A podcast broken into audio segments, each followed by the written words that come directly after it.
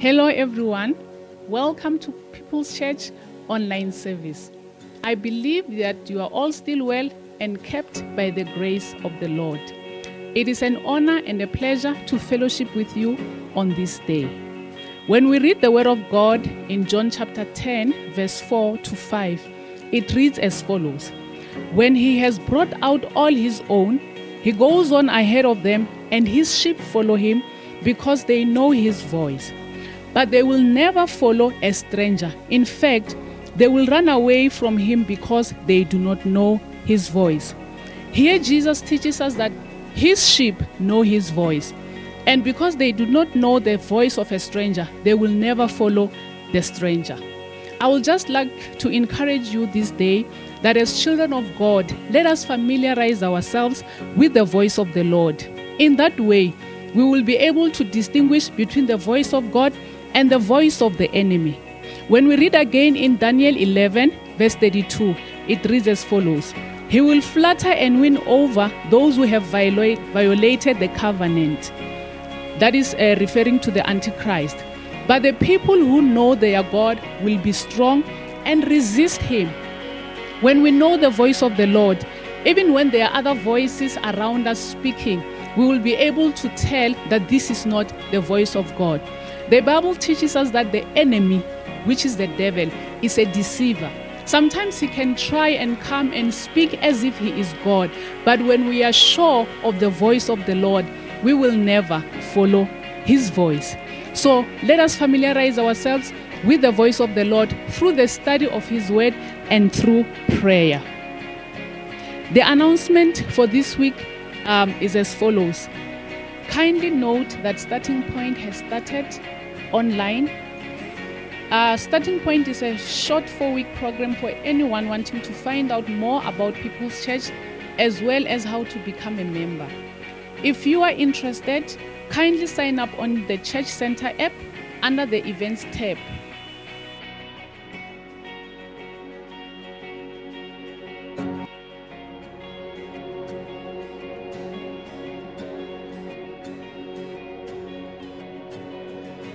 Who am I that the highest king will welcome me? I was lost, but he brought me in Jesus' love for me. Oh, his love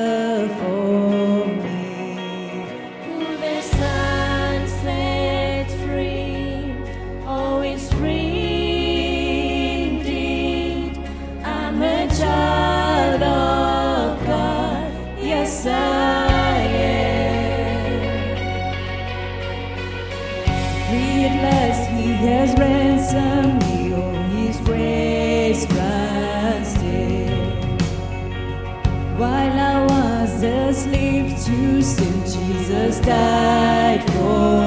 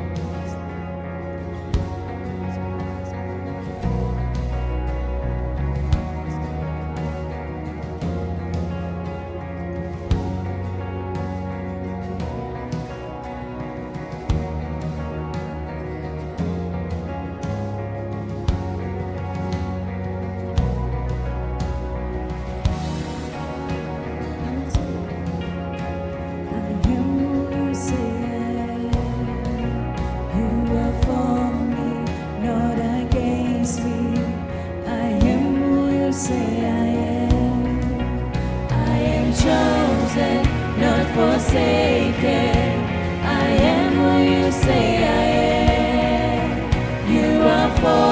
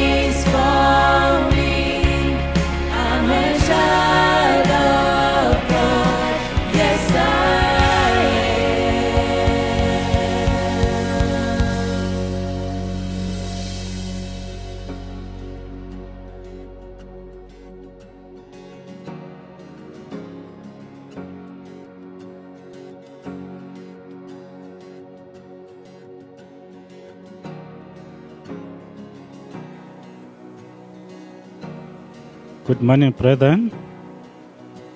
How are you this morning? I'll share with you a short offering message just to encourage you to give. Uh, one may, may ask, why give? Why pay tithes in such a difficult season? Indeed, we've been through a very, very difficult season last year and this year. Some of us, we lost our jobs. Some of us were on half pay, some 75%, some even less than 50% of their salaries. A number of cuts have been instituted by a number of companies so as to try to manage the situation which affects us. Some of us who are fortunate are having jobs on full pay, but unfortunately, our salaries are stretched. We have a couple of people in our families who have lost jobs, who are not working, have been affected or infected by COVID. As a result, we are trying to support our families. And the need to support them is increasing every day. We are barely managing. We are actually trying to stretch our salaries, but we are not winning. Indeed, this has been difficult times that we are living in. Let me just read from the Bible. Uh, look from Luke 5, verses 4 to 6. I'll also make reference to verses 11, and I think it should be verses uh, 8. But let me first read 4 to 6. of, of Luke 5. It reads as follows Now, when he have left speaking, he said unto Simon, Launch out into the deep and let down your nets for a drought. And Simon answering said unto him, Master, we have toiled all night and have caught nothing. Nevertheless, at thy word, I will let down the net. And when they have and when they had this done, they enclosed a great multitude of fishes, and their net broke. It is quite interesting that last year and this year we have been toiling the whole night and we caught nothing. We have challenges that are failing to meet. But let's say, like Peter, at thy word, we will let down the nets. Let's exercise an act of faith and do as the word uh, uh, encourages us to do to let to launch into the deep to do that trusting god if we do so i believe like peter will catch a net breaking catch a catch that will sink the boat after catching this drought of fish peter asked the partners their partners who were also fishing to come and assist them. They loaded the fish into their boats, and the, those boats began to sink. Let's also believe God for such uh, blessings, but let's be mindful of that the fact that God blesses us so that we, we are blessings unto many. If you look at what Peter did, it's quite interesting. When he realized that the source of blessing was Jesus, he worshipped the source of the blessing. He knelt down and said, Depart from me, for I am a sinful man. And Jesus says, Soon we'll be catching people, not fish. And that would end at verse, in verse uh, 11. Peter and company, they left everything and followed Jesus. It is quite interesting and remarkable that the most important thing is Jesus, the source of blessing, not the blessing. They left, they left behind the net breaking and the, the boat, this ship sinking in cash just for Jesus. Because if you have Jesus, you are always assured of a series of blessings. As we give, let's give with this mindset that Jesus is our source of blessing and he expects us to to bless others as and when we are blessed by him. Let's continue giving tithes, paying tithes in the church, uh, paying uh, offerings as well, visiting the sick, praying for the sick, and also assisting brethren and our families. I thank you.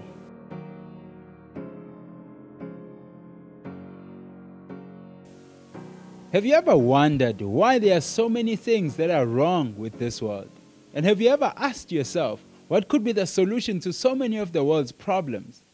I think even if you are like me and you're just a little bit aware of some of the things that are going on with the world, I think you would know somewhere deep down that there's something that is wrong with the world. You know, a story is once told of a time when the Times publication sent out an inquiry to some of the most famous authors of the time. They sent the inquiry out, and it was um, asking the authors to respond and to write back to respond to this one question What is wrong with the world today? And you know, the story goes that one of the responses they received was from G.K. Chesterton. And it was an essay, you know, that was a response to this question. And this is what it says He says, Dear sir, I am yours, G.K. Chesterton. Now, whether this actually happened or not, no one really knows for sure. But I think it definitely does point, the, point us to the right direction when we want to find an answer to the question what's wrong with the world? Imagine with me for a moment how different the world would be if people behaved differently. The Bible narrative is also not that different. From the Bible, we get to learn that in the beginning, God had a vision for the world. And dare I say it, that vision was perfect. But then, what, one of the things that happened is that sin entered the world, and sin completely infected everything in all of creation. But the good news is this that God has been at work putting things back the way they were originally intended to be. And today, I will share a snippet of what that could look like for you and I. And for that, we will look at uh, the, the passage of scripture that is found in Luke chapter 6, from verse 27 to 36. And before we begin reading, let me just paint a bit of a context. I think Jesus' entire earthly ministry could be summed up to what Matthew said, or Matthew wrote in Matthew chapter 7, uh, chapter 4, verse 17. And this is what he says It says, From that time, Jesus began to preach, saying, Repent, for the kingdom of heaven is at hand. So, the theme of the kingdom of heaven is one of the central themes in Jesus' entire ministry. In fact, Jesus taught more on the subject of this kingdom than on anything else. So, this was a, a definite central theme to his ministry. And so, one of the reasons that Jesus came here on earth to do was actually to establish something new. And that new thing he called the kingdom of heaven. And so, this portion of scripture that we will read is actually found right at the beginning of Jesus' earthly ministry. And it is part of what is known as the Sermon on the Mount. And so, even the Sermon on the Mount itself, I think it can actually be looked at as the moment when Jesus was casting the vision for his ministry and what he is trying to do and the kingdom that he came to establish. I think it was the original Vision Sunday. And so that is what we're going to turn to now, just a portion of that that is found in Luke from uh, chapter 6 from verse 27. And this is what it says. Jesus says, "But I say to you who hear, love your enemies, do good to those who hate you, bless those who curse you, pray for those who abuse you. To one who strikes you on the cheek, offer the other also. And from one who takes away your cloak, do not withhold your tunic either. Give to everyone who begs from you. And from one who takes away your goods, do not demand, demand them back. And as you wish that others would do to you, do so to them. And so, right now, if you are like me, I think you are probably going through all the reasons in your mind why it's such a bad idea for anyone to actually live the way that Jesus is, is commanding his listeners to live. And I think you are thinking uh, along the lines of the fact that people will actually look at you and they will think you are a weak person, that people will take advantage of you, that people will actually get away with the wrong things they have done. And I don't, I, I don't think you would be completely wrong, you know, if you thought along those lines. So the, the first thing to note here is that the things that Jesus was saying were not just random sayings. These were things that the, the audience, the people that were listening to him, they knew exactly what he was talking about. These were the experiences that they had in their lives. You know, these were part of their day to day shared experiences of life. And these were experiences and circumstances that they have found themselves in some time back, you know, in the past in their lives. And the, the important thing to note, you know, as you are digging into some of the things that were happening around this time in terms of history, the first, the, the first important thing that you, will, uh, that you will discover is that uh, Israel was actually uh, being oppressed by the Roman Empire uh, at this time. You know, so they had been conquered by the Roman Empire and they were living under the rule of the Roman Empire. And the Romans were not the nicest people to the Jews. In fact, there was one of the laws, you know, there was one of the things that was actually law, and, and this is what it allowed. It allowed a Roman soldier to force a Jewish native to carry, you know, all the stuff that the soldiers carry, all the baggage and the luggage, and to carry it and to walk with that soldier for one mile. This was the law. This was completely permissible, you know, according to the Roman law around that time. You know, now I did some calculations just to put things into perspective for us to understand. One mile is actually about 1.6 kilometers. And for perspective, what this law allowed was for a Roman soldier to force you, if you were a, a, Jewish native, to force you to carry their luggage, which could have been anywhere between 40 and 50 kilograms in terms of the weight, and to force you to walk with him for 1.6 kilometers, which would be like walking from the church, which is at the corner of Oost and Kleinenberg Street. So to walk from the church and to walk down Oost Street to go past Capricorn High School, to continue walking down until you reach Sade Street. And so that is what this law actually permitted.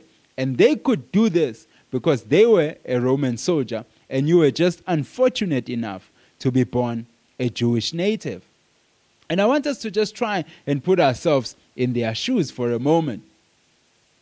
And so I think that when Jesus mentioned enemy in his sermon, I think most of the minds of the audience quickly turned to Roman soldiers, you know, or the Roman Empire itself, because they saw that as the enemy. They saw that as the thing that needed to be overthrown. And all those pent up emotions that had been buried started to surface again. Memories came back to their minds. Feelings of shame, embarrassment, and even humiliation came all the way back. And I'm wondering if you have ever found yourself in a similar situation, in a situation where you have been unfairly treated, you know, and I want you to just put yourself in, in, their, in their shoes, you know, by trying to recollect, by trying to cast your mind back and to remember those moments. If you have ever been a victim of racism or even prejudice, if you have ever been a, a victim of injustice, I think if you have ever um, been accused of something that you did not do, and the person who accused you got away with it, I want you to try and bring all of that back to your mind. Feel the emotions. You know, feel the pain, feel the anger, feel the despair, feel the sorrow. Because I think this is what the listeners were going through at this moment. They all the feelings and emotions came back, all the anger. It was as if the thing had just happened, you know, that morning. And so, um, and, and I think, you know, at this moment they were ready, or so they thought, for what Jesus would say next, how Jesus would direct them to, to act towards their enemies and those that had uh, un, unfairly treated them or mistreated them. I think they thought they were ready, but Jesus went a completely different direction. He said something that no one could have anticipated. It's almost as if he was saying, Do you see that person right now in your mind's eye? You know, do you feel the emotions? You know, have you put yourself back in that particular experience? Do you see that person? Do you feel the emotions? Now, this is what I want you to do. I actually want you to love that person. I want you to choose to do good to them. I want you to choose to bless them and even to pray for them. And I can almost imagine that there was complete silence at that moment as Jesus just said the thing that was not expected, was the least expected thing Jesus, that Jesus was expected to say. Complete silence. And I think if you are anything like me, that you are probably asking yourself this question right now. And the question is why? Why would anyone in their right minds choose to live this way? And if you are a Christian, the answer is very simple and straightforward. The answer is that's how God treated you. That's how God responded to you. And in other words, if you are a Christian, you are actually a beneficiary of this kind of lifestyle. Therefore, God expects you to go and to do the same for others. If you continue reading the passage and you take a look at verses 35 and 36, Jesus continues to say, He says, But love your enemies and do good and lend, expecting nothing in return. And your reward will be great, and you will be the sons of the Most High. For he is kind to the ungrateful and the evil. Be merciful, even as your Father is merciful. And think about it. The message of Christianity is that you and I owed a debt to God that we could not pay, and that God had many options at his disposal to try and recover that debt. But the good news, the gospel, is that Jesus, who is God's own Son, chose to pay that debt on our behalf so that you and I could go absolutely scot free, completely forgiven, the debt fully paid, nothing outstanding, nothing still being owed. That is the message of Christianity. That is the mercy that we have received from God. And now Jesus is commanding you and I to go and do the same to other people as well. As we have been recipients of the mercy of God, Jesus is expecting us to extend that same mercy to those that are around us. And here is the thing that if you are a follower of Jesus, if you are a Christian, living like this is not an option. You know, it's not an optional extra. It's not something you can choose to do um, if you want to, but you can really do without it. That is not the case. If you are a follower of Jesus, this kind of living is part of the very fabric of Jesus' kingdom. This is an expectation. This is how the people of the kingdom of heaven actually live. And the reality of the matter is this that people are actually going to take advantage of you. People are going to think that you are weak. That is just a fact. But Jesus is saying, if you choose to live like this, you will become like the Most High. You will become like God Himself, who is kind to the ungrateful and the evil. But He chooses to continue showing His kindness, even though they abuse it, even though they take advantage of it. He chooses to continue to actually offer His kindness, to continue to give His kindness to the ungrateful. And this is the thing that is the way that God is putting things back the way they were intended to be originally. That's how He fixes the mess we have made in His creation. And now the beauty is He's inviting you and I to be a part of putting things back the way they were meant to be from the beginning. That is the privilege and the honor that God is giving us, is the invitation to be part of what He is doing. And that is the reason why you and I should choose to live this way. It's because we have been recipients of God's mercy. We have benefited from God treating us this way. Therefore, we are going to choose, you know, each and every day to, to actually live like this because it makes us like God. And if you are not a Christian, on the other hand, you know, if you're not a Christian, your motivation for adopting this kind of lifestyle is a little bit different. Something like this that the world would be a much better place if more and more people decided to live this way. And that is just a fact that the world would be a much better place if more people made a decision to live this way. Because I think you know this, I know this, that the alternative actually doesn't really work, does it?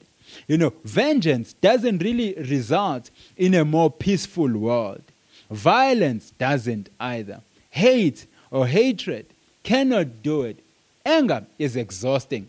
Holding on to grudges only harms the one holding on to them. And so you see, contrary to what we believe, you know, and what we even desire deep down, hate can never put an end to hate. We need something that is way more powerful than that. As Martin Luther King Jr. once said, he says, Darkness cannot drive out darkness. Only light can do that. Hate cannot drive out hate. Only love can do that. And so you see, hate can never put an end to hate. violence can never put an end to violence. Only the self sacrificing love of God can do that. And so, what Jesus is saying to his original audience and to us as well is this that the values of God's kingdom are the exact opposite of the values of the earthly kingdoms. And that's because the kingdom of heaven is the opposite of the kingdoms of this world. And you can think about the things that we value, that the things that are valued in the kingdoms of this world. You can think about success, power, prosperity, and all of those kinds of things. And when you come to the kingdom of heaven, you find that the kingdom of heaven actually values the things that are the complete opposite of those kind of things. If a person strikes you on the on one cheek, that you should actually willingly turn the other cheek and allow them to strike you again. The kingdom of heaven is completely different. It flips the you know this ki- the kingdoms of this world upside down. It is the complete opposite. And Peter writes about uh, something similar. If you read 1 Peter chapter 2 verses 9 to 10, it says this.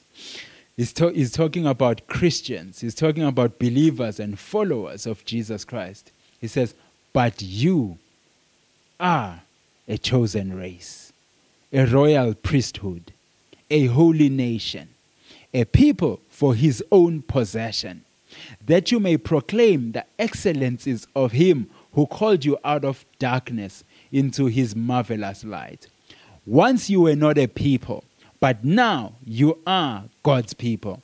Once you had not received mercy, but now you have received mercy. And so, as a believer, this is who you are a chosen race, a royal priesthood, a holy nation, a people for God's own possession. You and I are all of these wonderful things, yet it is not because of anything that we have done. It is because of the mercy that you and I have received from God. The same mercy that resulted in Jesus, the one and only Son of God, dying a brutal and humiliating death on the Roman cross. That same mercy that we have received. And now, because of what God has done for you and I, He is commanding us to live this way, to live the way of the kingdom, because this way is a better way to live. And Jesus, in, in the Luke chapter 6 passage, actually portrays for us what, what the people of God's own possession actually live like. How this chosen and called out race behaves, how they respond to things that are done to them. That is how they respond. They live the way that Jesus is commanding us to live. And it's not just a little bit different. And that's the thing I want us to note as well is that what, how Jesus is calling us to live is not just a little bit different to how the kingdoms of the earth actually live. It is radically different. It is, it is as radical as the difference between day and night, between darkness and light. That is how radical the way that God is calling us to live actually is if you compare it to the people of the world. And so Jesus says, just loving the people who love you in return will not cut it in his kingdom. Being kind to the people who are kind to you doesn't work here. You know, even sinners and the people of the kingdoms of this world, they do that. There's, there's nothing special about that. His kingdom is way more different than that. And when we do this thing right, and when we live the way that Jesus is actually calling us to live, I believe it is the most powerful and the most attractive and beautiful thing here on earth. And as I conclude, I just want to give us something to do. In just this coming week, you know, the next couple of days, the next seven days, I want to give us uh, three things to be specific to do. And, and I want us to start our days differently. if you already have, you know, a morning routine, which, include, which includes uh, Bible reading and prayer and maybe some worship and meditation, I, I just want you to add this little thing on top of that. Or if you don't have time to add anything on top of your current routine, maybe you can pause a little bit on your routine and, and start your days this way. You know, as you are starting the day and you are doing your Bible reading, I want you to, to, to start each and every day by reading this passage in, in Luke chapter 6 from verse 27 to 36, the one we just focused on today. I want you to start each and every day in the next couple of days by reading perhaps maybe rereading it a couple of times so that it enters into your heart, so that it, it registers into your mind. Read it a couple of times, what Jesus says in Luke chapter 6, verse 27 to 36. And so that's the first thing. Start your day by just reading this passage and rereading the passage, you know, as often as you can. Get it into your spirit, get it into your heart and into your mind. Then the second thing, I want you to spend some time praying and thinking about it. You know, think about it, think about its implications, think about what Jesus is asking you to do, and, and then uh, pray. Pray for God to help you, to actually speak specifically uh, to you, and also to help you to carry out what He says to you. And then the third thing, I would like each and every one of us to challenge ourselves to practice, to, to do, you know, just some of the things that Jesus is commanding us, is instructing us to do here Maybe pick one, pick a, a few that are, that are relevant to you in your life, in your situation, maybe stuff that has happened recently. So pick a few that are relevant to you.